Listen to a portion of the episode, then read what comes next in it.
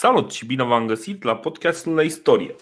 Uh, săptămâna trecută rămăsesem uh, cu povestea la Pompei, care tocmai uh, primea împreună cu Crasus nobila sarcină de a conduce destinul Republicii Romane pentru un an în tascul de consulat. Și ne-am dat seama că nu avem o imagine foarte clară despre ce înseamnă acel triumf, că tot am vorbit, ba că este extralegal, ba că nu este în regulă, ba că este momentul în care intră, uh, intră un general cu armata lui în Roma și poate că ar fi momentul să discutăm un pic despre cum arată un uh, triumf și ce înseamnă el.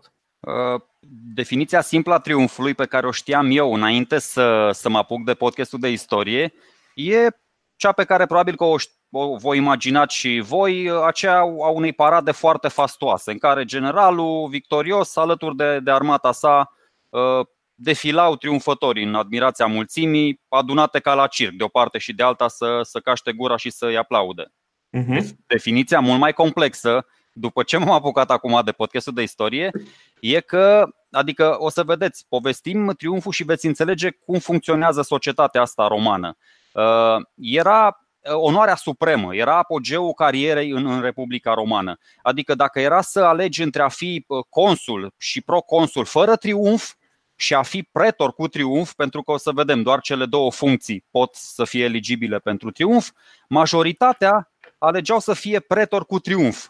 Pentru că era, cum să spun, societatea asta romană obsedată de autoritate și de demnitate triumful uh, având și o latură culturală, și o latură socială, și o latură religioasă, și una propagandistică, o să vedem, uh, era în vârful lanțului trofic, erai uh, în vârf, vârful piramidei și plus că aveai un grad imens de notorietate și recunoaștere. O să vedem toți uh-huh. pașii triumfului din partea întregii societăți. Te duceai și când terminai, erai, erai ovaționați. Dar ca să ajungi, că asta e foarte important, să ajungi să fii eligibil pentru a sărba un triumf, trebuia să îndeplinești vreo 5-6 condiții cumulative, pentru că dacă îți lipsea una din asta, și noi am și discutat, că asta foarte bună uh, propunerea ta de cumva a lega toate informațiile despre triumf pe care le-am spus până acum și să le, să le bă, adunăm uh, într-o uh-huh. definiție mai complexă. În primul rând, uh,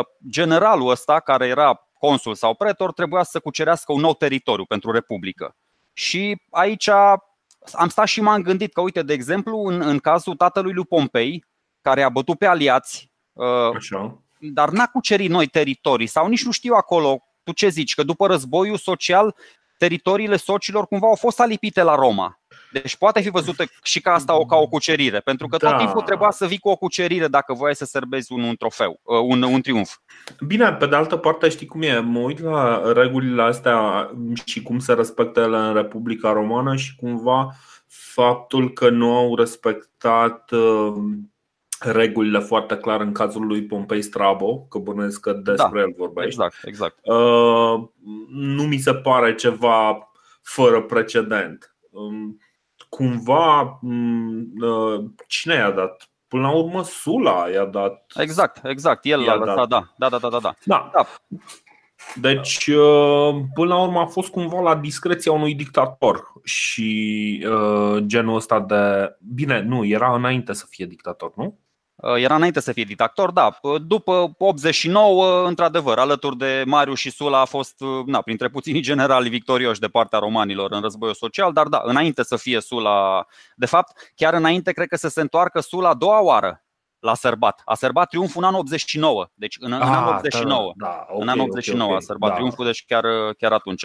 Dar apropo de, de subiectivism, uite, a, a doua regulă, și asta am discutat-o și episodul trecut, soldații generalului trebuie să, să te aclame cu apelativul imperator, da? Gneus Pompeius imperator, da? Așa cum, cum am văzut. Dar tot așa, e o chestie super relativă că asta depinde, nu știu, de starea de spirit a soldaților. Poți să cucerești toată lumea și nu știu, dacă n-ai legionari foarte entuziaști, așa sunt mai introvertiți, nu zice nimeni, imperator, ce faci? Nu, bă, ce naiba, spuneți-mă măcar unul imperator să mă duc să sărbătoresc un triumf. Mi se pare super ciudată regula asta, adică în fine. Uh, nu, nu, cre- nu cred că uh, se pune așa problema, adică Da, ar fi un pic naiv.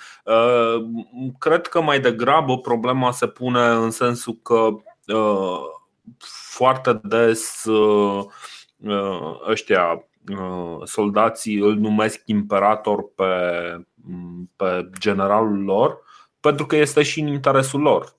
Într-un fel este să te retragi din armată ca uh, fiind sub un imperator sau uh, și în alt fel uh, să fii sub un general oarecare care na, s-a bătut și el pe undeva. Nu, corect, corect. Nu, foarte bun argumentul, mai ales că o să vedem și soldații sunt răsplătiți și binecuvântați în uh, timpul triumfului. Corect, deci era și în interesul lor, așa e. Ai dreptate, e, e bună, bună da. explicația. Da. Mă rog, după aia, uh, tu ca general uh, triumfător te întorceai la Roma, te întorceai de pe câmpul de luptă, te întâlneai cu câțiva senatori, pentru că doar senatul putea să-ți aprobe o asemenea onoare o să vedem, aici nu mai intrăm în detalii. Cu, trebuia să te, să te întâlnești în afara pomeriumului, adică în afara orașului, pentru că dacă intrai în oraș, ai fi devenit din nou cetățean obișnuit și pierdeai titlul de imperator. Da, mă rog, nu, nu stăm Bine, acum e pe important toate detaliul ăsta până la este, urmă. Este pentru că este singura excepție pe care o acordau uh, senatorii unui general să intre uh-huh. cu armata în. Adică e, e într-adevăr o linie roșie, dar oricum Sula nu s-a încurcat în chestiile astea. Adică am tot trecut de, de chestiile astea și am zis să nu. Dar într-adevăr, așa este. Uh, nu aveai dreptul să intri în oraș cu armată, era singura excepție în cazul unui triumf. Și dacă senatorii erau de acord, uh, se întâlneau cu tine, îți pur, pur și simplu îți susțineai CV-ul, uite, ziceai, bă, uite, am cucerit de aici până aici, uite, Spania ulterior, am cucerit uh, teritoriul ăsta din Africa, te duceai acolo, uh, spuneai ce realizări ai, cum ți-ai impus stăpânirea, ai lăsat un guvernator acolo, uh, teritoriile au intrat în componența Republicii Romane, după aia senatorii se retrăgeau, începeau dezbaterile în Senat, veneau mm-hmm. unii argumente pro, argumente contra, bă, hai să vedem. O să, chiar o să vedem pe, pe viitor. Ca și cum ar fi contat ceea ce discutau ei? Uh, băi, să, să știi că o să, da, uite, o să conteze. O să cont, peste vreo două, trei episoade o să conteze că un anume Cato l-a contrat pe un anume Cezar, știi, și nu, nu, nu și-a mai sărbat triumful. Dar în fine, după argumentele astea pro și contra, uh, dosarul ajunge mai departe. Cumva dosarul tău ajunge la adunarea plebeilor. Aici, într-adevăr, adunarea plebeilor nu s-a întâmplat aproape niciodată să voteze în cazul ăsta împotriva Senatului. Și dacă uh-huh. și mhm. plebei erau de acord, evident că plebei, o să vedem, ei sunt cei mai fericiți când uh, își sărbătorește triumful generalul și atunci oamenii, oamenii se, se bucură. Și atunci, ok, era votat triumful și aici e foarte importantă uh, cronologia evenimentelor, ca să înțelegem, vă spuneam, uh, cam ce e important pentru, pentru romanul de, de rând și la ce se raportează romanii din, din vârful lanțului trofic. Uh, erau trei etape mari ale, ale unui triumf. Prima dată era mulțimea adunată, se știa drumul pe un traseu stabilit prin tot orașul. Uh-huh. Treceau tot felul de care alegorice, uh, cu, prin, cu hărți, hărți de mari dimensiuni, foarte important. Cetățeanul obișnuit din Roma nu prea avea la abar de geografie, nu știa, bă, abar n-avea cât uh, e Republica, că s-a mai extins un pic și la est, și la vest, și la nord, și la sud, nu știa.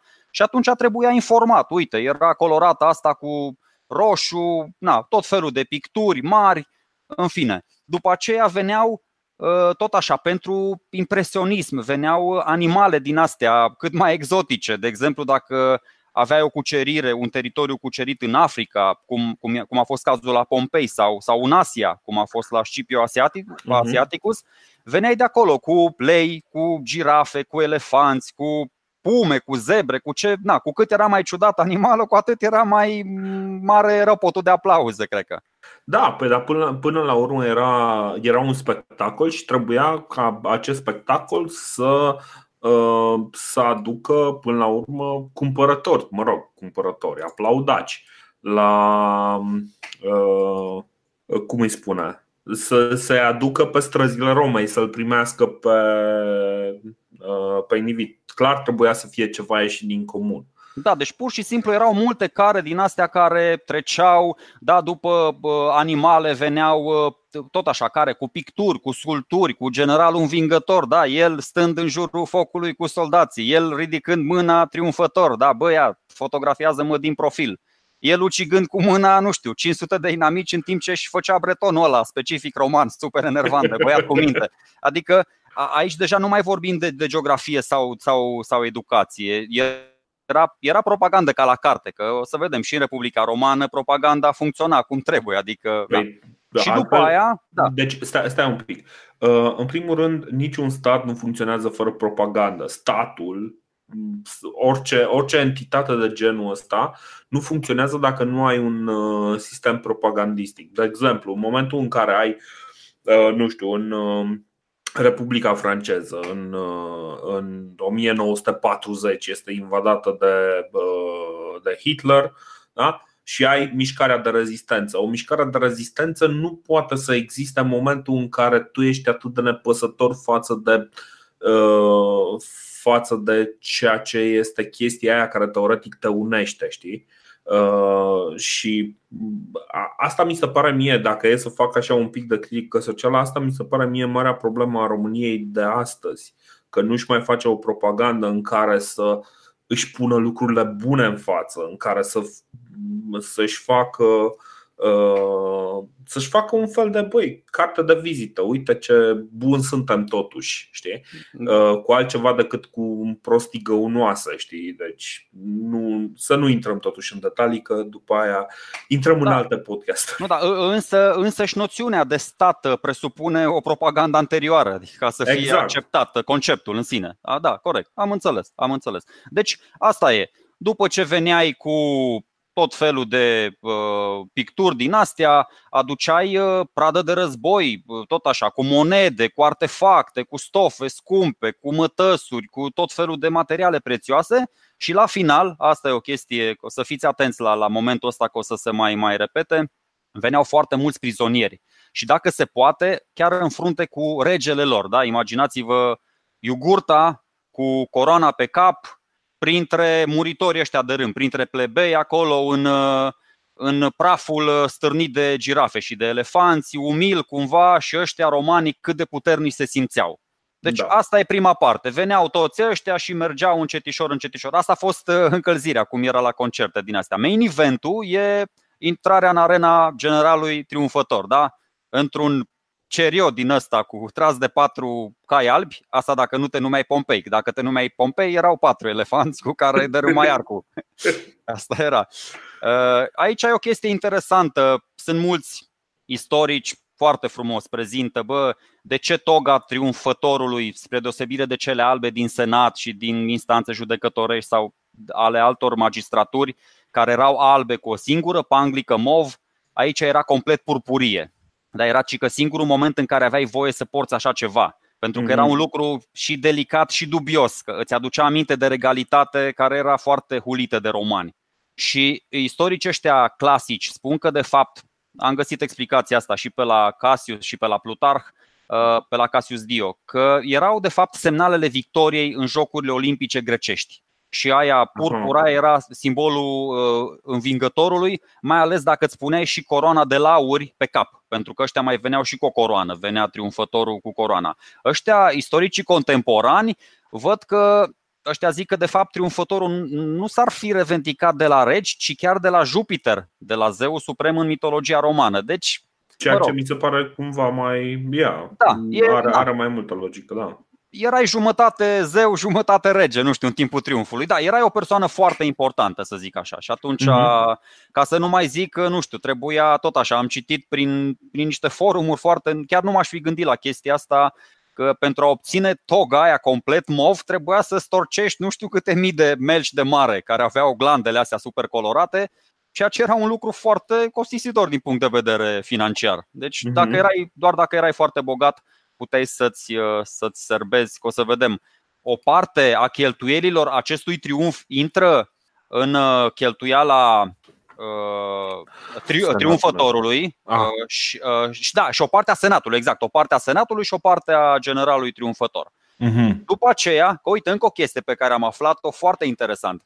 În spatele uh, generalului venea familia lui, nevastă, copii, nevestele acestora dacă aveau și era un moment foarte bun pentru a se face cunoscuți. Era o trambulină politică și chiar am calculat, uite, 106, anul când s-a născut Pompei, minus 89, anul când și-a sărbat taxul, triumful, Pompei a venit la triumful lui Taicăsu când avea 17 ani și l-au aplaudat și pe el. Mai așa, dintr-o postură mai de ciumpalac, dar ok. Și acum, uite, că vine deja, na, noi am ajuns acum la al doilea triumf super meseriaș. Și vine ultima etapă, Asta, asta e dedicată soldaților, că de aia, cum ai spus și tu, era și în interesul soldaților ca na, aceștia să, să, fie, uh, să fie aclamați de mulțime. Uh, tot așa veneau în urma, în urma uh, triumfătorului și, mă rog, le făceau cu mâna domnițelor din, din tribună. Și acum ajungeau, ajungeau la Circus Maximus, care Așa. e cea mai mare arenă din Roma. Deci după cele mai, am citit tot așa, după cele mai pesimiste estimări, uh, putea să suporte vreo 150.000 de spectatori, ceea ce îl face cel mai mare stadion chiar și din zilele noastre. Da. Și era imens. Și asta până să se construiască Coloseumul, care o să se construiască puțin mai târziu, dar de aia spun. Se duceau pe acolo, făceau niște ture, uh, se trecea pe lângă dealul Palatin, Uh, unde era inițial, era multă simbolistică cu pomeriumul inițial al lui Romulus și se ajungea la templul lui Jupiter de pe Via Sacra. Asta era cea mai importantă stradă din Roma, un fel de Champs-Élysées, unde mhm. așteptau bogătașii, că bogătașii stăteau acolo, ei n-aveau chef să se înghesuie în circus maximus cu, cu plebei, ei stăteau acolo. Și la final, că ăsta e unul tipic roman, adică extrem de sadic și, și violent. Prizonierea de război de care vă spuneam la începutul paradei că trec pe acolo, erau toți spânzurați. În timp ce mulțimea aplauda satisfăcută, sau mă rog, hai să, că se mai folosește și termenul ăsta, deși e dubios, sunt uciși ceremonial. Deși știu că sună odios, da. dar e, nu știu, e nici mai mult, nici mai puțin decât un, un sacrificiu pe care romanii îl aduc, uh, na, ofranda lui Jupiter, să zic așa. Deși Bine, nu... ăsta uh, ceremonial poate să fie, de exemplu, făcut cu, nu știu, niște arme speciale sau uh, de obicei victimele, adică, nu, din alte culturi, victimele erau drogate sau ceva de genul ăsta, știi? Um, ca să ajungă ofranda la zei. Dar, într-adevăr, sunt niște lucruri uh, destul de dubioase pe care, în momentul în care uh, ți le. În momentul în care spui problema, uh, nu sună deloc, deloc plăcut. Mm, eu nu țin minte, adică, ok, pentru noi, pentru standardele din zilele noastre, e o tradiție groaznică, dar Mie mi se pare că și pentru standardele antichității e o tradiție destul de groaznică. Eu nu știu, în Mesopotamia, în Egipt, nu știu dacă se întâmpla chestia asta în Grecia, nu știu dacă, adică ok, uh, ritual, ritual, dar public, Adică eu da. mor pe aia de față cu toată lumea acolo, nu te duci, bă, te duci, că și ăștia se duceau după aia, înjungheau doi tauri și îi dădeau lui Jupiter, dar așa de față cu toată lumea ucideai oameni, ok, na, nu știu ce să zic.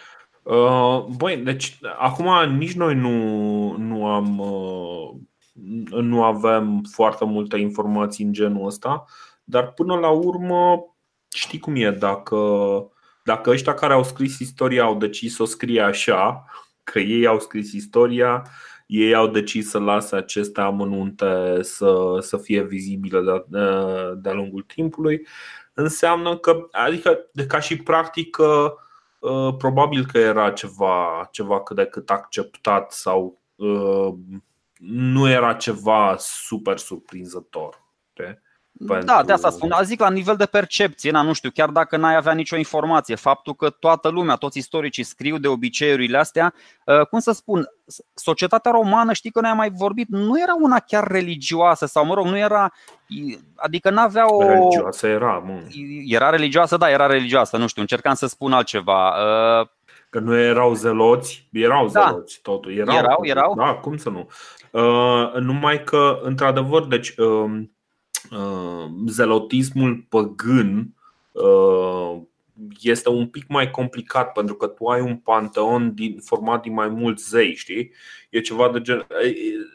Pentru niște oameni de genul ăsta, este nenatural să, uh, să omori, băi, tu nu te închin la Shiva, te închin la ălalt, știi? Aha, deci e nu... un pic ciudat, știi?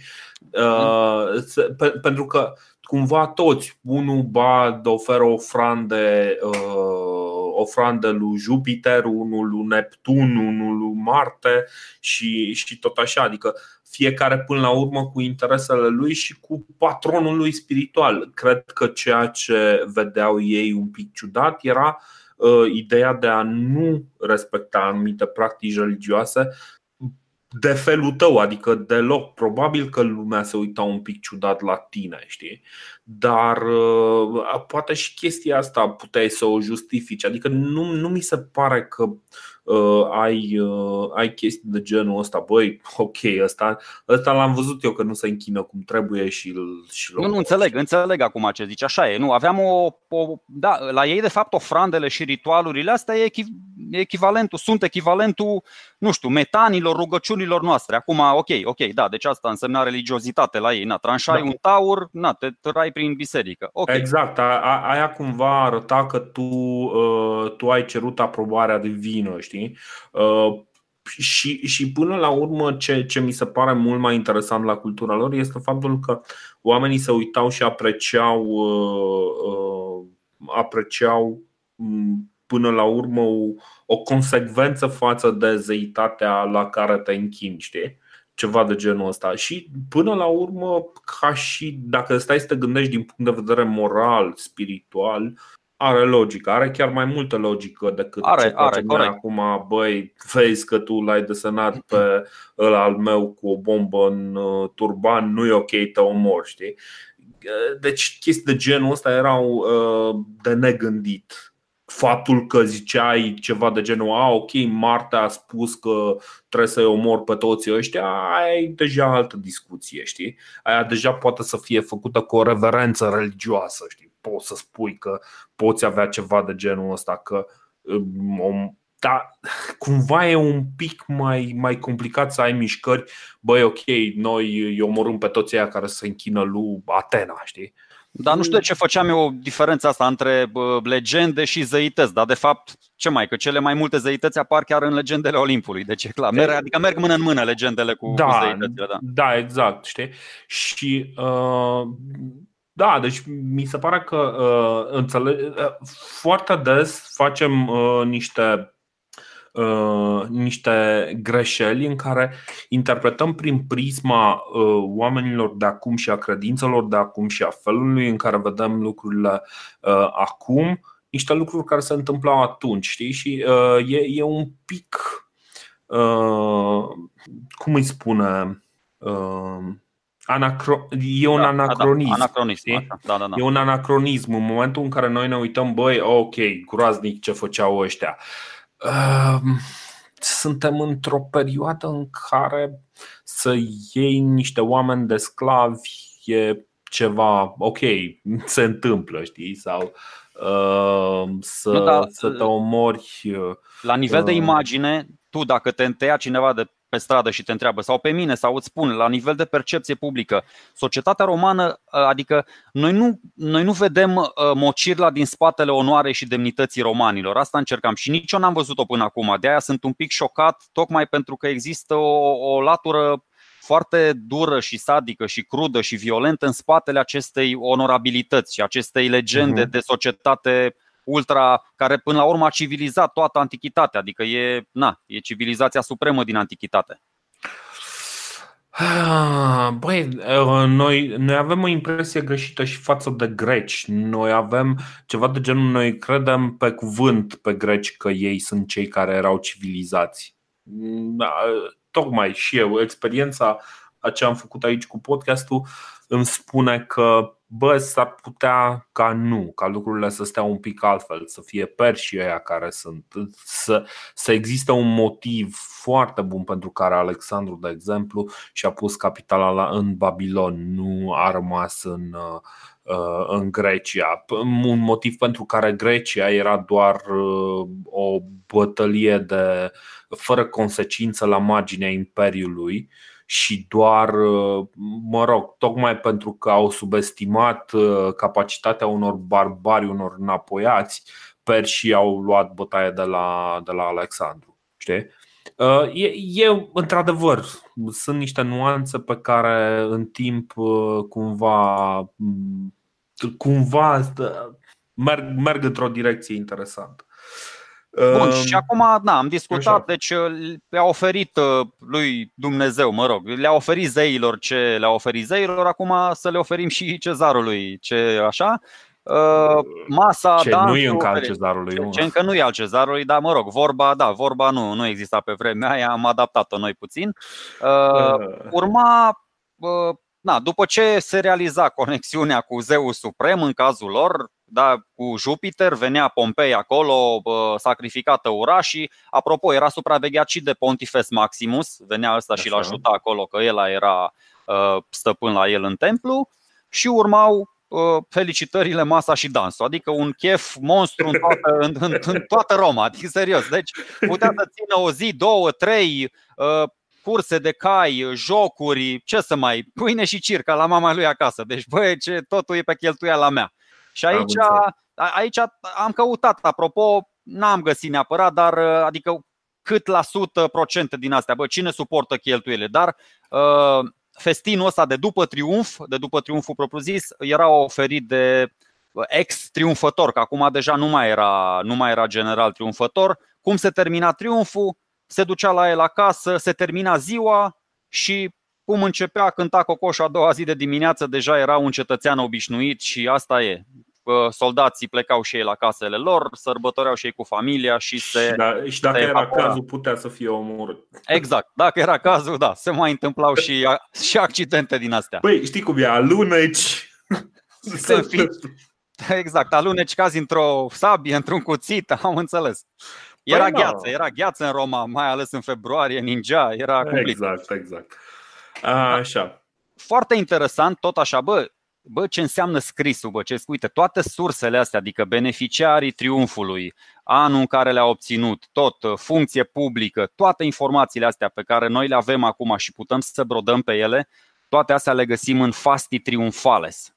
Și alături de Fasti Consulare sunt două inscripții uh, sculptate în blocuri de marmură, cele mai importante izvoare istorice au fost găsite în secolul XVI, atunci când papa, nu mai știu ce papă era atunci, dar dorea să, să înceapă construcția Bazilicii Sfântul Petru din Vatican și a găsit tăblițele astea mai măricele, care cele mai importante surse pentru cronologie. Și uite, uh, am două, am niște chestii în fața aici. Scrie aici, uite, Caius, Marius, Filius, Pater, Cos, 2D, Numeides et rege iugurta și scrie și anul DCXLLX, nu știu ce bine, e anul de la începerea Romei.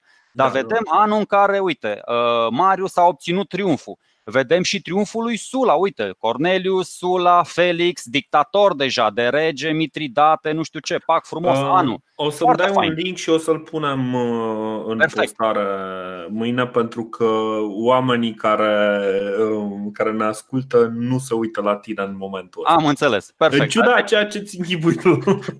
ok, deci e o tăbliță, o chestie în care toți uh, acești triumfători Uh, de la, de la Romulus din 753 uh, până în anul 19 înainte de Hristos, când se crede că au fost gravate aceste tăblițe, au fost găsite și puse, acum cred că sunt în muzeul Capitolin, de pe dealul Capitolin. Dacă vizitați Roma, treceți pe acolo, nu știu, cu numai 9 euro puteți să vizitați și nu o să vă pară rău. Uh, și acum s-a terminat triumful. Toată lumea e fericită, ești cel mai aclamat uh, om din Republică, trebuie să te mai și întorci la, uh, la lucrurile de zi cu zi, adică la, să mai faci și niște treabă prin, uh, prin consulat, că dacă tot ai un consulat cu prietenul tău sau cu dușmanul tău de moarte Crasus, e bine să mai faci și niște, să mai ai și niște decizii pe acolo. Uh-huh. Uh, în principiu, um, cam asta. Am povestit un pic uh, situația prin care Uh, Pompei ajunge uh, consul și ajunge coleg de uh, consulat cu, cu Crasus. Este un moment cumva destul de dificil. Plutar spune că în, în acest consulat nu se întâmplă mai nimic, tocmai pentru că oamenii ăștia nu prea se au unul și cu celălalt la suflet. Însă ce știm ce știm de la, de la Titus Livius, apropo de la Titus Livius, știm chestia asta, dar nu o știm pentru că, adică nu o știm pentru că a supraviețuit textul, ci pentru, pentru că a supraviețuit un index al textului pe care l-a scris. Ce știm este că în timpul consulatului lui, lui Crasus și Pompei, Uh, se restaurează dreptul de veto pentru tribunul uh, plebei.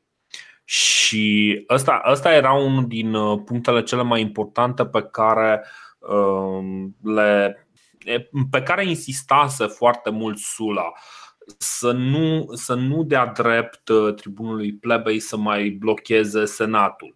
Și uh, din punctul de vedere al, uh, al lui Sula, practic, tocmai faptul că tribunul plebei avea drept de veto a încurcat uh, lucrurile. La doar cât? Șapte ani, cred că au trecut de când a murit Sula ăștia 7, 78 a murit Sula 70, da, da. da nu, doar că, nu doar că au anulat aproape, mă rog, încă nu au anulat complet Constituția, că o să vedem, o să fie anulată cât de curând, dar Ă, și puterile astea ale tribunului plebei nu mai are atâtea puteri ca înainte. Adică o să vedem, el vine cu o propunere, vine cu o lege și tot Senatul trebuie să o, să o voteze și să o aprobe. Dar uh-huh. au mhm. zăpăcit și procesele penale. Acum, nu știu, jurații trebuiau să fie o treime aleși dintre senatori, o treime dintre ecveștri. Ă, le-au, adică, mă rog, au, au, ă, iar au resuscitat funcția cenzorului pe care Sula o îngropase aproape complet și uh-huh. tot acum, în consulatul ăsta al lor, în anul 70, au venit cenzorii și vreo 64 de senatori și-au pierdut mandatul, pur și simplu, căci că nu dădeau dovadă de moralitate publică. Da, era un fel de era un fel de ANI, un, da, Agenția asta Națională de Integritate, care nu făcea mai nimic, dar suna frumos, băi, ia uite, ăsta e cenzor și așa. Mm, da, da, da. Și avem, ne apropo de Plut- la integritate. Da, apropo de Plutar, că uite, adică știu că știi și tu, și dar le spunem și ascultătorilor, e un, uh, un moment hazliu, uh, un anume Caius Aurelius, un cavaler care ne spune cum a urcat în Rostra și pe final, când deja tensiunile dintre Crasus și Pompei, să zicem că deveniseră așa mai, mai strigente, uh, s-a dus în fața senatorilor, le-a zis lor, bă, l-am, l-am visat pe Jupiter, Jupiter a spus că cei doi consuli nu trebuie să-și încheie mandatele fără să redevină prieteni și Crasuci, că a făcut prima mișcare, a aplaudat sugestia tipului ăstuia, s-a dus la Pompei și, mă rog, au dat mâna sportiv la fileu și au devenit cei mai buni prieteni. Serios, așa zice Plutar, deci nu, nu exagerez, nu pun nimic de la da, mine. Adică orice da, zice da. Plutar, e, oricum se pare că exagerez, dar nu e, chiar așa a zis el. Că, na, toată opera lui Plutar e o exagerare. Cel puțin așa pare. Bun, ce se mai întâmplă foarte interesant în timpul ăsta? Nu știu dacă am uh, povestit data trecută. Dacă am povestit data trecută, o să o să mă auziți povestind același lucruri de două ori și puteți să mă verificați dacă Mai bine de două ori decât niciodată. Exact. Um, face, face un lucru deosebit Pompei și anume își uh, cere retragerea din armată. Uh, obiceiul la cavalerii romani era ca după ce își îndeplinesc uh, timpul, serviciul legal să să-și ducă calul în forum în fața a doi cenzori, să enumere generalii și imperatorii sub care a servit și să-și expună faptele de vitejie ca soldat. El face chestia asta și o face într-un fel atât de public, pentru că am impresia că totuși am povestit chestia asta. Nu. Uh, nu am nu, povestit. Nu, nu, nu, nu. Ah, nu. Ok. Deci. Uh, Sau suntem noi amnezici complet și uităm de la da, exact, la alta. Exact. Uh, după care, deci după ce face lucrurile astea, în mod normal, cavalerul roman sau ecvestrul roman uh, își, uh, își primește actele de retragere, ceva de genul un livret militar, ce avem, ce avem noi acum. Și el, adică în momentul ăsta Pompei acționează practic din perspectiva unui, unui individ care este practic are două triumfuri, ceea ce majoritatea celor care trăia, adică nu prea auziseră de așa ceva să, să ai două triumfuri. Um, este consul, este practic uh, cel care are drept de viață și de moarte asupra uh, întregii regiuni uh, controlate de romani. Este consul după ce a fost proconsul. Este consul după ce nu, nu a fost pro, adică, mă rog, a fost oarecum proconsul. Ideea este că el practic în momentul ăsta este cel mai cunoscut, cel mai meseriaș, cel mai tare din, uh, din Republica Romană. Ce decide însă să facă, cumva arătând o latură o latură interesantă a lui, uh, a lui Pompei, arătând că e un om care vrea totuși să, se, să arate că el vrea să facă lucrurile legal, să le facă bine, să le facă corect, numai că necesitatea. Uh, ce face este că Uh, pornește uh, în momentul în care cenzorii uh, Gellius și Lentulus stau în forum și așteaptă să se retragă, să treacă prin fața lor cavalerii, să facă exact lucrul ăsta. Deodată apare Pompei, e văzut venind spre forum și conducându-și calul, calul, calul lui care iarăși era un cal cât se poate de special. Era ceva, un cal uriaș, negru, fantastic.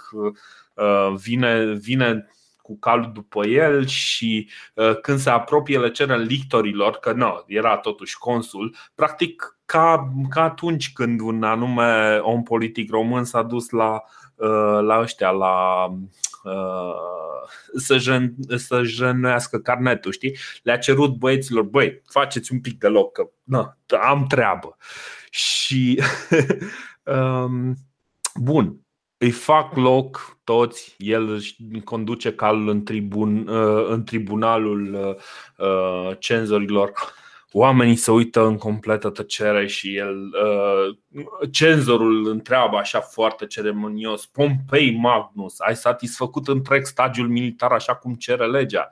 La care Pompei răspunde tare Am făcut tot ce trebuie și tot sub mine ca imperator Și pf, toată lumea nebunită, fantastic și Adică cumva este un om chiar dacă, uh, dacă vine folosește momentul ăsta ca să mai strângă un pic de popularitate, uh, o face, o face public, cumva e, se vede cam de unde vine simpatia asta pe care o au să oamenii minte, pentru el. Să ținem minte abordarea asta, pentru că vezi, noi nu luăm deloc în, noi nu luăm deloc în derâdere tot ceea ce scriu ăștia cu, cu pompa asta extraordinară. Dar suntem tentați să luăm în derâdere uh, lucrurile cumva ultra pompoase despre istoria noastră. Că avem, avem episoade din asta și în istoria noastră, și cu dacii, și cu moldovenii, și cu românii, dar uh, o să vedem, noi zicem acolo, adică tratăm așa la, la preț de, de matineu uh, uh, chestiile noastre pompoase, în loc la, în, în, Adică, în schimb, la romani suntem foarte atenți cu mhm. exagerările lor și nu le luăm în derâdere. Mi se pare că asta. Mai... Da, da, da, corect, corect, corect. Mi se pare că genul ăsta de, de lucruri, genul ăsta de detalii fac parte dintr-un, uh, dintr-un portret uh, dintr-un portret uh, foarte flatant pe care îl desenează Plutarh lui, lui Pompei. Poate că istoria noastră are nevoie de niște biografi de, de talentul și de anvergura lui Plutarh. nu glumesc. Deci Sau de niște poate... povestitori inspirați ca noi, asta încercai să spui. Poate, poate, cine știe, o să vedem cum ne descurcăm uh, mai departe. În orice caz. Um, uh, bun, ce, ce s-a deci întâmplat? Pompei să... care își termină, își termină, își duce, își duce la, la bun sfârșit uh, mandatul exact. de, de Și, și în, într-un mod cât se poate de, de legal. Nu, practic, nu sare. Te, pentru prima oară în viața lui nu este nevoie să facă un act extra legal. Îmi vine în minte un, un banc tipic de, de Chuck Norris, deci nu glumesc acum, știi? Bă, uh, Pompei nu respectă legea, dar legea respectă pe Pompei. Exact, face, exact așa face și ăsta, adică nu e proconsul înainte să fie consul, nu are nici o magistratură înainte, extra legal, totul pentru el este extra legal, are niște vârste din astea incredibile, 17 ani, 25 de ani, 23, 39, o să vedem la nu știu câți ani mai serbează 15.000 de prime, adică e primul, e primul, nu, nu mai există precedent și atunci normal că bulversează toată, toate normele astea legale absolut, romane. Absolut, absolut. Bine, avantajul lui fiind că a pornit înainte ca regulile să fie bătute în cuie de Sula și după aceea practic după ce le-a bătut în cuie Sula a venit el cu, cu patentul să le scoată, știi? A, fur, a furat startul un pic, da. Așa, așa. După consulat, uh, Pompei se retrage din viața publică și îmi place aici ce, ce spune Plutarh, iarăși Plutarh, uh, o spune așa într-un fel foarte filozofic, dar uh, înțeleg foarte bine ce vrea să zică și, și are foarte multă dreptate. Plutarh sugerează că oamenii de război în timp de pace au tendința de a-și strica reputația pe care și-au construit-o în război prin competența lor sau prin armele lor de faptele lor de arme și, zice el, nu sunt potriviți pentru egalitatea democratică. Adică după ce ai comandat tu 11.000 de armate, parcă nu mai vrei să fii cu coate goale senator care, uh, care cumva și-a câștigat mandatul cumva dubios și pentru că cu 500 de ani înainte strămoșului a făcut ceva vag eroic. Um, și mie mi-a atras atenția chestia asta și eu, am, și eu mi-am subliniat-o. Exact. Da. Ce, ce zice mai departe? Zice, astfel de oameni cer întâietate în oraș, ca pe câmpul de luptă, dar cei care nu au mult succes pe câmpul de luptă uh, nu prea tolerează genul acesta de întâietate în oraș. Atunci când omul acesta este activ în spațiul public, îl atacă și îl umilesc dar când renunță și se retrage din spațiul public sau din forum, îi lasă reputația militară și puterea neatinsă. Și aici, iarăși, deci mie, mie mi-arată, adică dincolo de, de acel criminal pe care vi l-am uh, desenat noi, acel, uh, acel uh, general, uh, cumva se simte că are o anumită. Da, face lucrurile cu totul altfel decât uh, cei uh, Uh, cei dinaintea lui. Este clar două clase, 10 clase peste, uh, peste cei, uh, cei din, dinaintea lui. Asta mi se pare remarcabil la ce face Pompei și într-adevăr a fost, a fost foarte interesantă mișcarea asta lui. Însă Parcursul lui nu, nu se termina aici din punct de vedere politic, așa zic. A avut noroc, nu, a avut noroc, zic că nu, nu a durat mult și Republica Romană avea din nou nevoie de un erou și na, singurul erou de serviciu era, era Pompei, s-a mai sacrificat exact. odată pentru țară. Uh, după cum povestiserăm în episodul trecut, una din problemele pe care le-a, uh, le-au avut uh, ăștia romanii în timp ce, controla, în timp ce duceau războiul din, din Spania cu Sertorius a fost faptul că nu puteau să trimită trupe din, uh, din Italia, să le trimită în uh, să le trimită foarte ușor în, uh, în Spania, mai ales că regiunea, regiunea aceea a Galilor era un pic cam, să zicem așa, turbulentă. Nu puteau să le trimită pe cale maritimă asta. Și nu, nu puteau să le trimită pe cale maritimă. Motivul era că uh, pirații din, uh, din Marea Mediterană Uh, erau foarte activi în perioada respectivă și erau într-o bună înțelegere cu Sertorius și cu uh, tabăra Marianilor. Um, și ne-am gândit că ar fi cazul să vorbim, chiar dacă o să prelungim un pic uh, episodul ăsta, să discutăm un pic despre, totuși, pirați, cum, adică, cum de pirați, adică cum de s-a ajuns. Uh... Cum de pirați în antichitate, că noi știam de pirați în Marea Caraibelor, în secolele exact. 16-17. Nu, nu dar uh, întrebarea, întrebarea cea mai mare este cum de uh, acea republică care nu s-a împiedicat de Cartagina, mari, uh, mari navigatori, mari stăpânitori ai mărilor, cum de ajunge să, uh, să simtă la un moment dat că pirații sunt prea mult. Avem un episod foarte interesant, de exemplu, cu un, un tânăr, uh, Iulius Cezar, care dar nu este cel mai reprezentativ, este doar un episod. Uh, în episodul ăsta, um, tânărul Iulius Cezar este în drumul lui spre Bitinia, cred, sau ceva de genul ăsta Uh, nu, spre Rodos. Nu, nu. Așa, spre Rodos. Cred că da, spre da, Rodos. Nu ajunge în Bitinia, da. Da, da. da uh, mergea spre Rodos ca și, uh, cred că guvernator sau ceva funcționar în, în Rodos. Și în momentul în care, la un moment dat, este capturat până la urmă era unul din mari, era unul din funcționarii importanți ai, uh, ai Republicii. Este capturat de către pirați. Uh, o să repovestim uh, tot episodul uh, ceva mai încolo, dar ideea este că uh, Iulius Cezar e uh, capturat de pirați, el însuși reușește să strângă o flotă, să meargă să-i pedepsească pe pirații respectivi, dar prin chestia asta nu rezolvă uh, Uh, decât o problemă punctuală.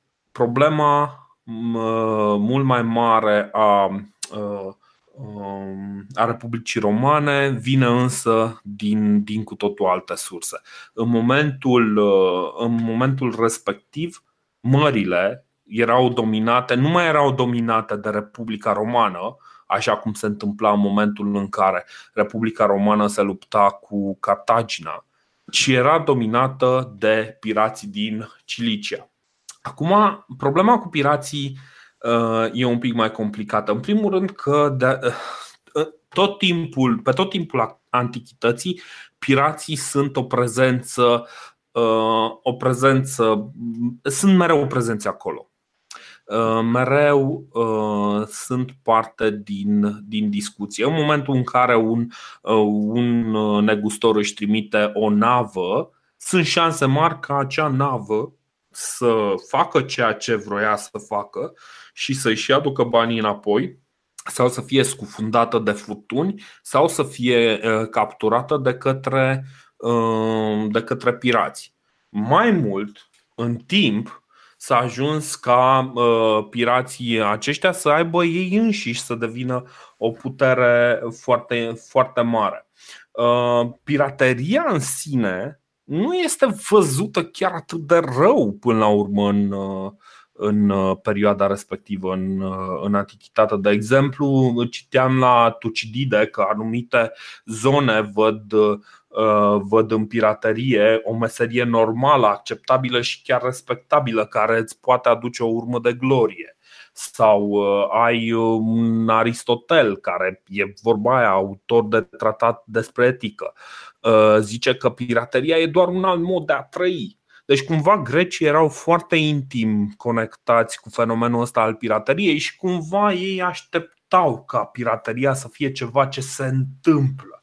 Um, și e foarte interesant. Uh, la un moment dat, de exemplu, uh, Rodos, pe vremea când grecii dominau, uh, dominau cu coloniile lor, dominau toată, toate mările, aveau probleme mari cu pirații tirenieni, de exemplu. Pirații din, uh, tirenieni sunt cei din Marea Tireniană, care este undeva între Sicilia, Corsica și, uh, și Italia, e marea, marea respectivă. Ei în momentul în care vreau să meargă la Masilia, care Masilia era un mare port, aveau mari probleme cu, uh, cu acești indivizi, mai ales că, să nu uităm, pe vremea aia uh, întotdeauna călătoreai foarte aproape de țări.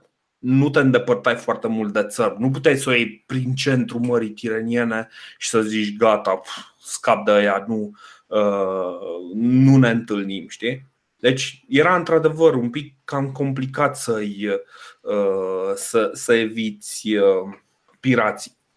A, a început așa, o discuție zi. foarte faină, așa, foarte complexă, dar vezi, pentru a înțelege mai bine pirateria trebuie să, să ai cunoștințe destul de vaste de cultură generală și asta îmi place. De asta e și faină istoria, că îți dezvoltă aceste cunoștințe. Adică, cum ai spus, Trebuie să înțelegi, în cazul Mării Mediterane, de exemplu, să înțelegi geografia și subdiviziunile cu toate mările, cu Tireniană, cu Ionică, cu Adriatică, cu Egee, cu Ligurică, toate astea. Trebuie să înțelegi că atunci, de exemplu, na, bine, pe lângă specificitățile insulei, cu sunt stâncoase, cu țărmul jos, cu țărmul sus, ă, atunci nu exista motorul cu abur. Știu că vine ca un șoc, dar toate vasele se bazau pe vânt din pupa, da? că dacă îți bătea din față, din prora, te cam ținea pe loc.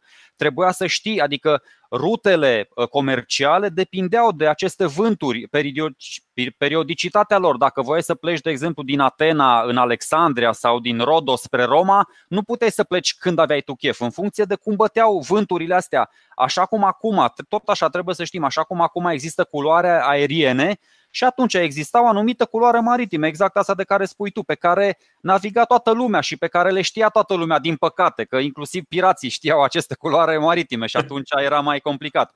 Plus că mai apar o felul de chestii de nuanță, cu, cum ai zis și tu, dacă vedem lucrurile din punctul de vedere al onoarei, al, adică putem să bănuim că anumiți regi, anumiți tirani, anumiți conducători îi foloseau pe acești pirați în scop propriu, în interes propriu, da? adică bă, și încă o chestie, de ce e onorabilă?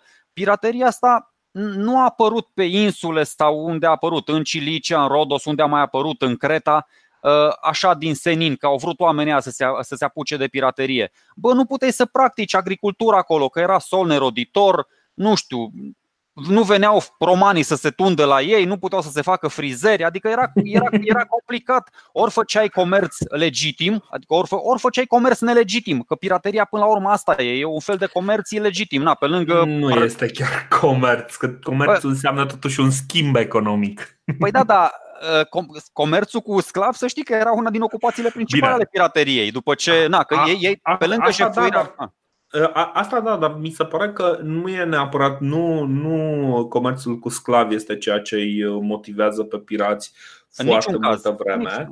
Dar, uh, dar într-adevăr o să, uh, o să vedem că ajunge, ajunge într-adevăr să fie o, Aia de fapt o e problemă. Cu, cu bătaie lungă, că inițial erau ocupați cu jefuirea propriu-zisă a echipajelor și poate rechiziționau și corabia. Na. Exact, exact. Și după exact. aia, cum ai zis și tu, după ce sechestrau oamenii, dacă vedeau că e o persoană importantă pe care să obțină ceva bani, mergeau, nu știu, da, exact, răscumpărare și, și răscumpărarea nu era o chestie uh, nu era o chestie nemai întâlnită. Și mai era încă o formă de piraterie care era încurajată de stat. De exemplu, demagogul de Mostene uh, protesta față de Filip uh, al Macedoniei că pirații sunt în solda lui și avea discursuri foarte lungi despre cum nenorocitul ăla care i-a plătit pe, pe pirați să facă nu știu ce și voi vă înțelegeți cu el. Nu se poate. Imediat mă rog. o să ajungem la alt demagog pe numele lui Cicero, care tot așa exact. are niște discursuri senzaționale. Exact, exact. Um, Pirații tirenieni uh, sunt, uh, sunt o problemă, dar uh, nu sunt o problemă pentru, pentru romani. Romanii nici nu se gândesc să iasă la mare decât în momentul în care ei se ceartă cu cartaginezii. În rest, ei își fac treaba în, în peninsula italică. Uh, mai mult, pirații tirenieni, undeva pe la 800-700 înainte de Hristos, uh, pirații ăștia uh, practic afectează comerțul, uh, comerțul grecesc. Și iarăși, latinii nu prea au de ce. De altfel, uh, pirații ăștia uh, se suspectează că ar fi etrușci. Deci, practic, cei din nordul, cei, cei din nordul Italiei. Deci, ar putea foarte bine să, să ca romanii să fi fost și ei parte din câteva triburi de astea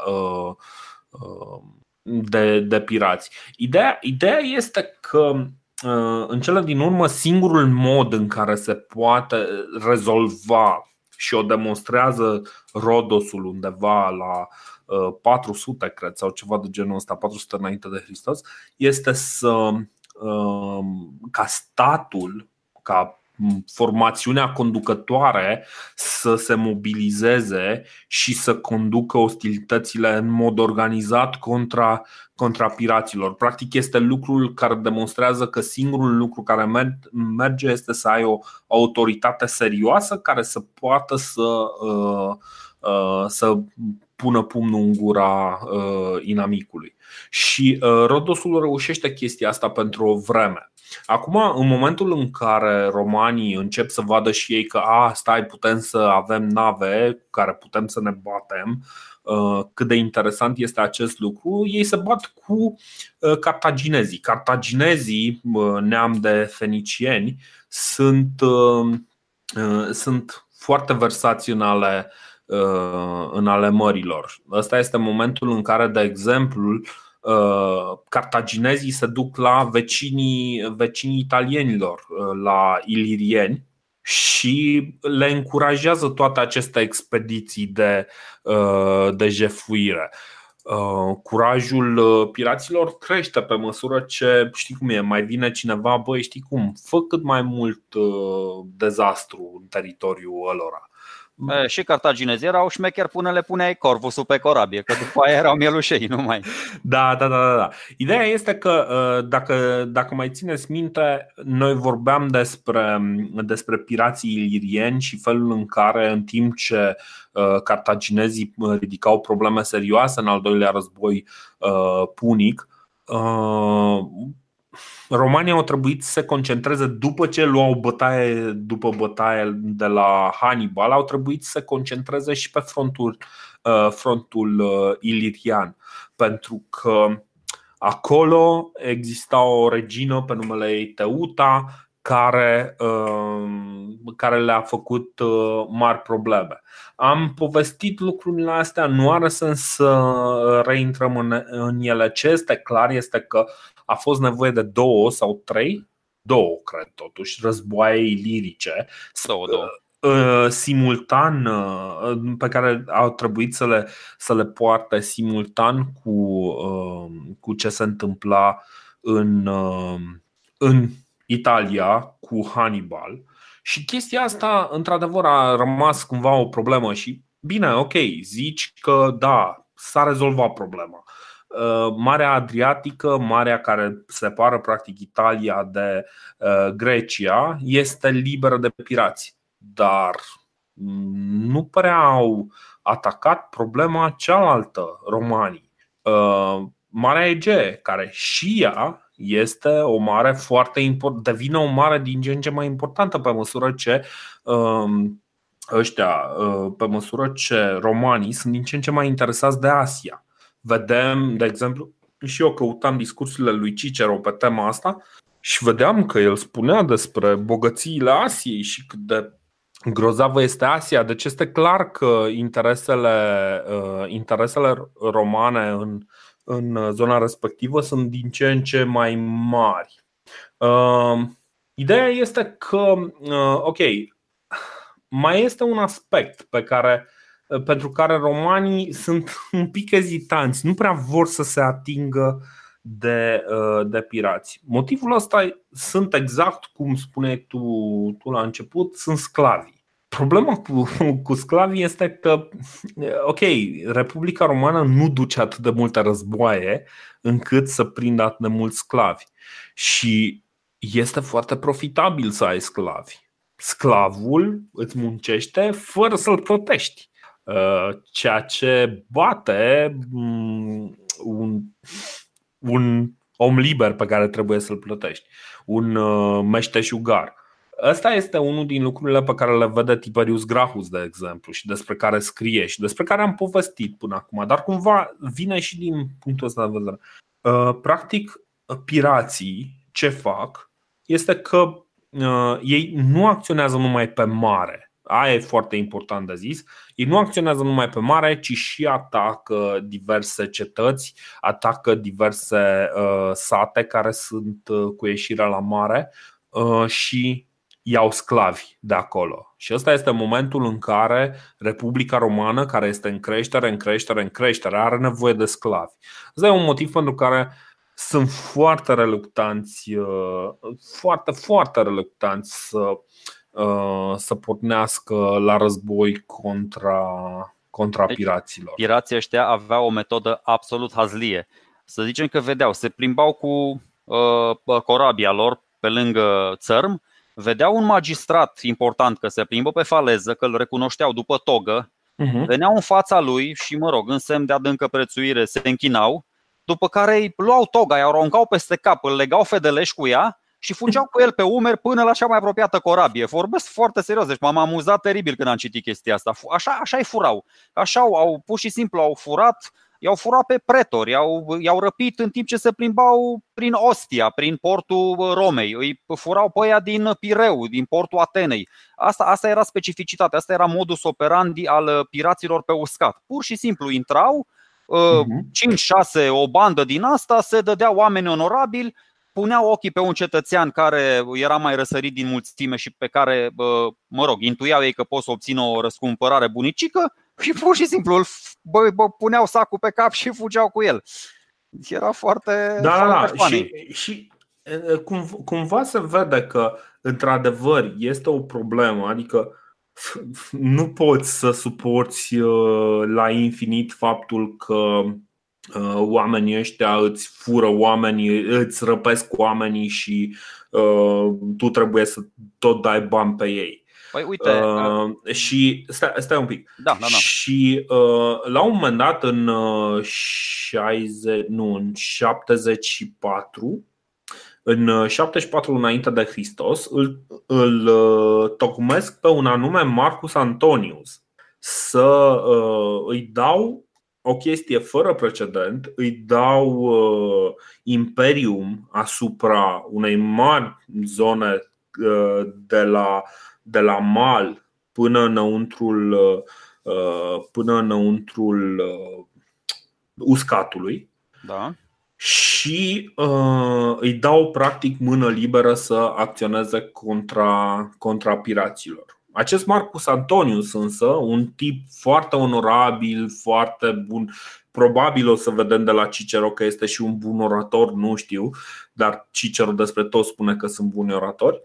Uh, acest Marcus Antonius uh, este numit și Marcus Antonius Cretacicus, dar nu pentru că. Uh, Creticus, Creticus, nu Creticus. Creticus, Creticus, așa nu, nu era chiar așa de bătrân. Așa. Uh, Creticus.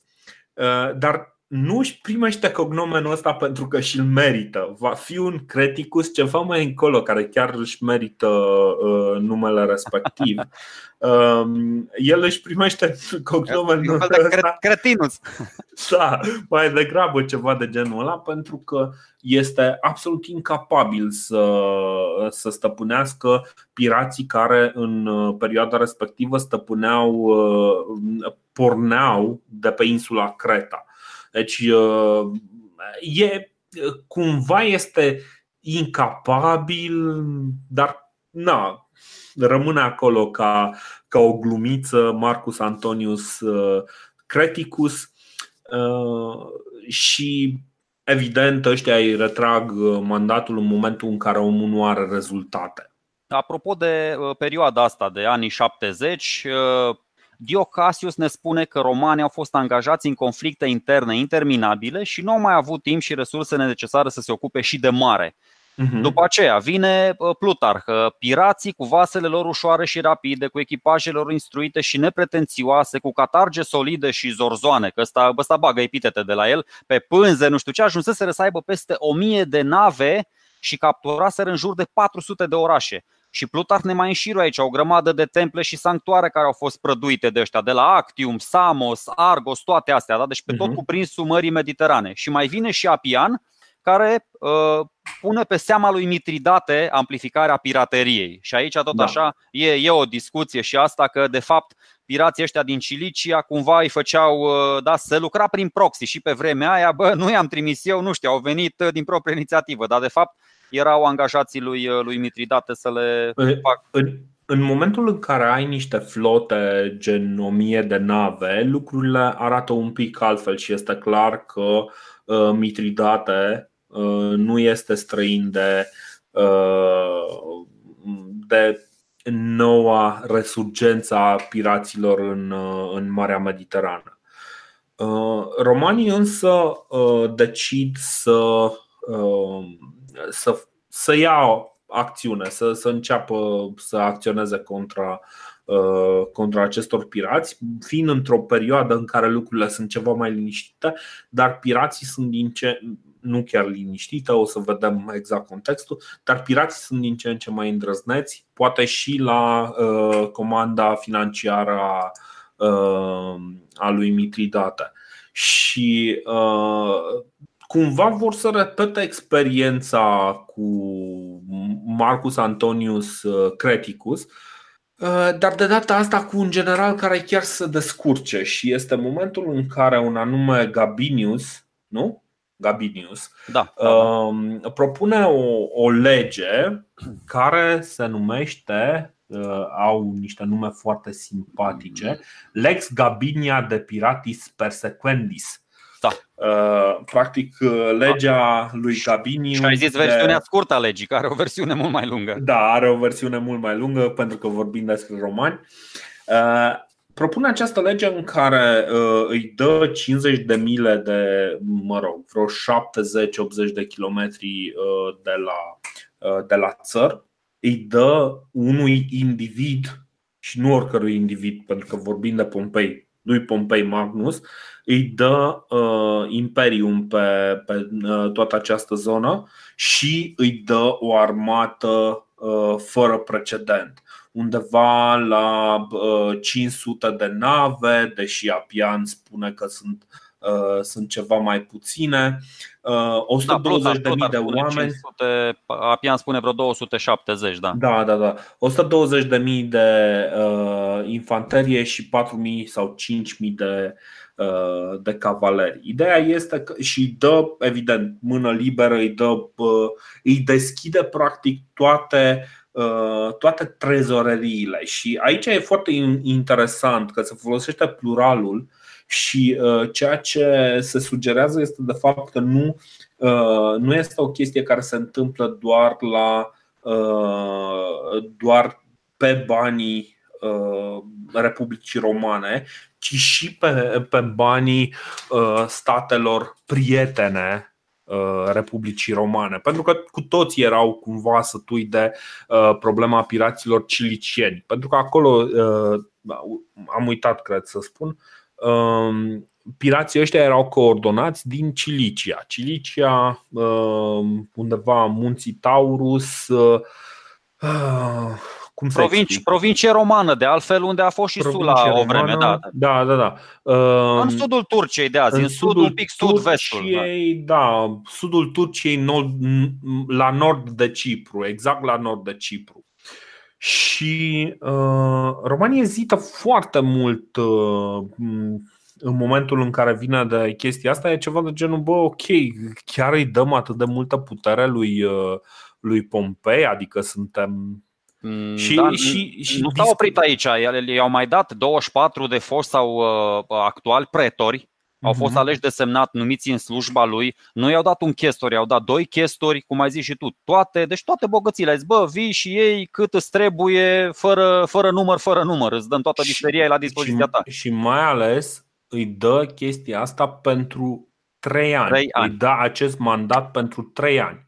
Imens. Uh, evident, nu, uh, Pompei face pe dezinteresatul, zice, ah, da, nu știu dacă pot accepta această onoare, este prea mult, mm. se retrage la el acasă în momentul în care se votează legea ca să nu influențeze, dar uh, este clar că uh, da, mișcarea da, populară.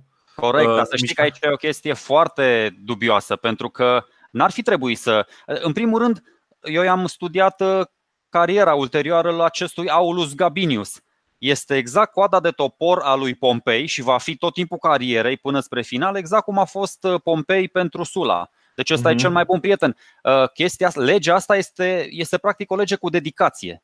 Mă mir că n-a spus avem nevoie de un tip născut la Picenum, uh, al cărui prenume să fie Gneus și renumele Magnus. Se bagă cineva? Anyone, anyone. Deci vorbesc serios. E, e practic dată, adică, bă, vino e, e să, ne, să ne salvezi. Da, exact, exact, exact. Și uh, practic ce se întâmplă de fapt aici? Uh, acest Gabinius este un tribun uh, al plebei. Este exact coșmarul lui Sula. Este exact ceea ce s-a chinuit Sula să nu lase să se întâmple.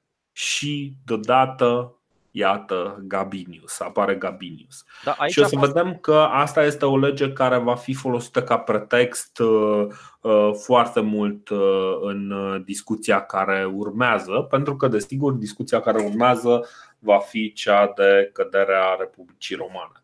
Așa. Da, eu voiam să spun că legea asta n-ar fi trebuit să treacă, pentru că aproape toți senatorii au fost împotriva ei.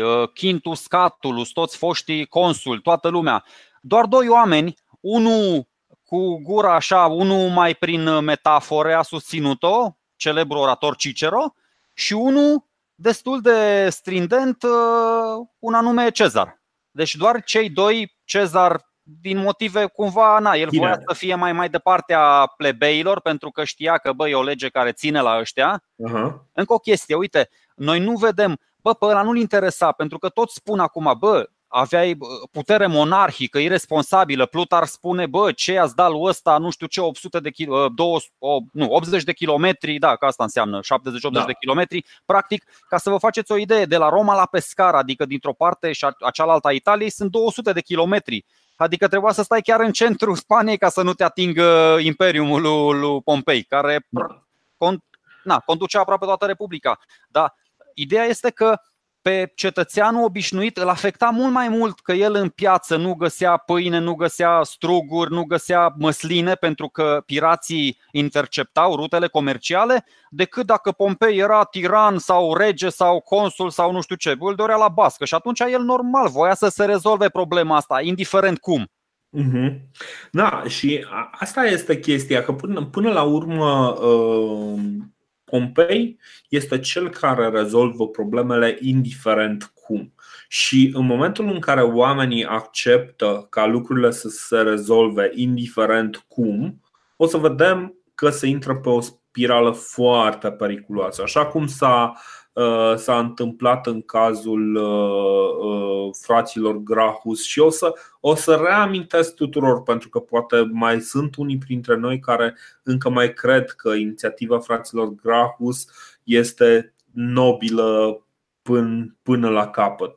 Dar este chiar o idee nobilă care pornește un bulgăre de zăpadă care este uh, Uh, până la urmă căderea, căderea acestei uh, entități culturale care este Republica Romană. Bă, poate stau înțeles cu primii împărați, frații Grahu și au, au Mai Da, zice, hai că mor eu pentru tine, mor eu pentru păcatele tale. Înainte cu 100 uh, de ani să vii tu. Da, exact, exact, exact. Uh, ideea este foarte simplă și cumva anticlimatic, așa, anticlimactic. Uh, Pompei, Pompei rezolvă, da, Pompei rezolvă problema în vreo trei luni. Uh, face și uh, aduce și noi uh, stăpâniri sub umbrela romană, de exemplu sub un anume Quintus Metellus care va fi un Quintus Metellus Creticus va, își va pune dominația și peste Creta îi strânge pe, pe pira, îi, îi înfrânge foarte rapid și în toate locurile posibile pe pirații uh, cilicieni și Acum, cum să spun, felul în care o face dă impresia că pirații ăștia erau, a, erau niște amatori care făceau probleme. Nu. În momentul în care te uiți, ei reușiseră să jefuiască inclusiv portul Ostia, care este practic portul Romei era, era practic uh, în, uh, în, momentul, uh, în momentul respectiv poarta numărul 1 pentru intrarea hranei în Roma. Deci, da, era nebunie chestia asta. El, cum să spun, n-a avut o muncă foarte ușoară, adică a ales o soluție foarte, foarte logică uh-huh. și a împărțit trupele. Bine, ă, pirații aveau 100 de ă, nave, ăsta avea 500. Era cumva totuși o diferență. Dar... Nu, avea 1000. O, ce? 1000 de nave pirații? Da, păi nu, nu așa zis să rămână înainte. A, scuze, 1000. O, 1000 zici? 1000? Da, 1000, 1000, 1000. Uh, Bine, ce, ce diferă este că. Uh, 1000, de... corect, scuze. Păi și atunci asta cu câte trupe s-a dus? Stai, cu 500? El avea 500 de corăbii și s-a luptat împotriva 1000? Da. Hm. Ah, bă, cu atât mai impresionant. dar ce, ce a făcut el, a făcut chestia asta coordonat. A făcut, deci în timp ce el și-a coordonat toate, toate trupele și a coordonat toate mișcările, pirații nu au, nu au avut același avantaje, nu au prea putut să se, să se mai coordoneze pentru că în momentul în care au intrat foarte inteligent, foarte strategic la punctele critice ale de comunicare între, între diversele porturi, între, între diversele zone ale Mediteranei, în momentul respectiv, practic, uh, tot, tot ce n-au putut să-și dea de știre, n-au putut să facă absolut nimic. Da, plus că uh, pirații uh, din Rodos uh, erau în conflict cu ea din Creta, adică să nu crezi că toți pirații erau prieteni între ei, din potrivă ăștia se mai săpau între ei, dar, dar Sigur. toată flota lui Pompei a urmărit același scop. Exact. Și, și deși strategia pe care o zici tu e una bă, foarte simplă și foarte logică, dar e super eficientă împarți Marea Mediterană în 13 districte distincte, îi aloci un număr fix de nave fiecărui district și ataci concertat, cum ai zis și tu. Na, adică, exact. na, foarte frumos. Dar foarte tare că toți, deci fugeai din Ionică, te prindeau ăștia în Adriatică, fugeai din Adriatică, te prindeau în Tireniană, deci oriunde, da? toată lumea a fugit încet, încet în, sudul, în sud-estul Mării Egei, acolo. Deci a, a ras toată, a început din uh, vestul Mării Mediterane și a curățat-o așa frumos până, până a ajuns în Cilicia. Exact. Când a ajuns în Cilicia, uh, nu a avut uh, dificultăți în ale cucerii. Uh, până la urmă ei, de fapt, se apărau, ok, se apărau dinspre mare, dacă se apărau dinspre mare, pentru că, să fim serioși, cine, avea, cine îndrăznea să atace porturile piraților?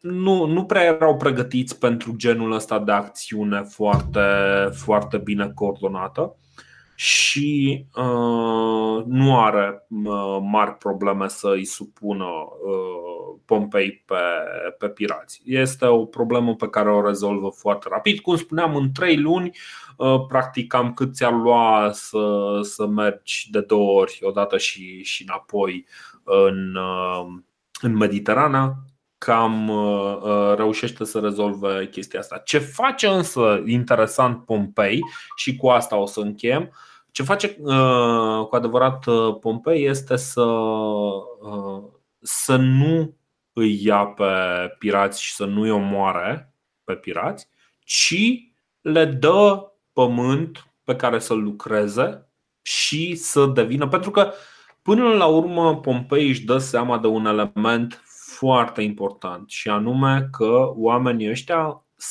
la baza lor, în afară de cei care, ok, au făcut chestia asta pentru că i-a plătit Mitridate, dar marea majoritate au intrat în uh, chestia asta cu pirateria pentru că nu puteau să-și câștige traiul uh, în alt fel. Și în momentul respectiv, ce reușește uh, Pompei să facă este să-și atragă practic o nouă uh, masă de manevră, o nouă parte din plebe care mai târziu îi va fi uh, de folos, practic. Ai niște oameni cu ceva experiență, mai mult sau mai puțin militară, care se uită la tine și zice, a, ăsta e tipul ăla care nu ne-a omorât atunci când putea să o facă. Și poate că avea dreptate să o facă. Eu mai am un citat din Cicero și îl spun acum că după aia nu mai uh, îmi ratez momentul. Așa. Pompei a început pregătirile pentru această campanie la finalul iernii, a început campania propriu-zisă la începutul primăverii și a terminat-o în mijlocul verii, ca să vedem cât de, cât de eficient a fost. Deci n-au fost chiar 90 de zile, dar e bine și cu 3, 4, 5 luni acolo. Exact, exact, exact. Um, bun. Băgăm un spoiler Cam... pentru data viitoare că el rămâne în est acolo, că da, mai sunt alții acasă e, care îi făceau jocurile. El va rămâne în est, dar uh, am, un, uh, am un sentiment că săptămâna viitoare o să vorbim mai puțin despre Pompei și mai mult despre un anumit, uh, de un anumit uh, Mitridate Euro, Eupator, Mitridate al șaselea. Nu o să vorbim de toți cei cinci dinainte, dar o să vorbim despre al șaselea, pentru că este un personaj fascinant și ne auzim săptămâna viitoare sau peste două săptămâni să vedem dacă reușim să pregătim uh, uh, materialul, să fim bine pregătiți cu materialul. Uh, ne auzim așadar cu războaiele mitridatice și felul în care Pompei, rockstarul armatei romane, duce la bun sfârșit și această aventură în Est, după care continuă. Bun, ne auzim Uh, sperăm noi săptămâna viitoare, dacă nu peste două săptămâni uh, și vom vorbi, ne vom apropia de zona care ne interesează de pontul Euxin. Așa, o minus, așa. Perfect. No, bun. Mulțumim că ne ascultați, nu uitați, ne găsiți pe podcastdeistorie.ro, ne găsiți în aplicația, uh, în aplicația cu care ascultați podcasturi, doar căutați podcast de istorie, ne găsiți acolo, ne găsiți în iTunes, ne găsiți în Player FM, ne găsiți în Stitcher, ne găsiți în toate aplicațiile astea, dar ne găsiți pe podcastdeistorie.ro Puteți să intrați uh, uh, în vorbă cu noi pe facebook.com slash podcast de istorie sau pe reddit.com slash podcast de istorie. Suntem acolo. Uh, până data viitoare, Dorin Lazar și Sergiu Motreanu vă salută și ne auzim. Ciao! Salutare!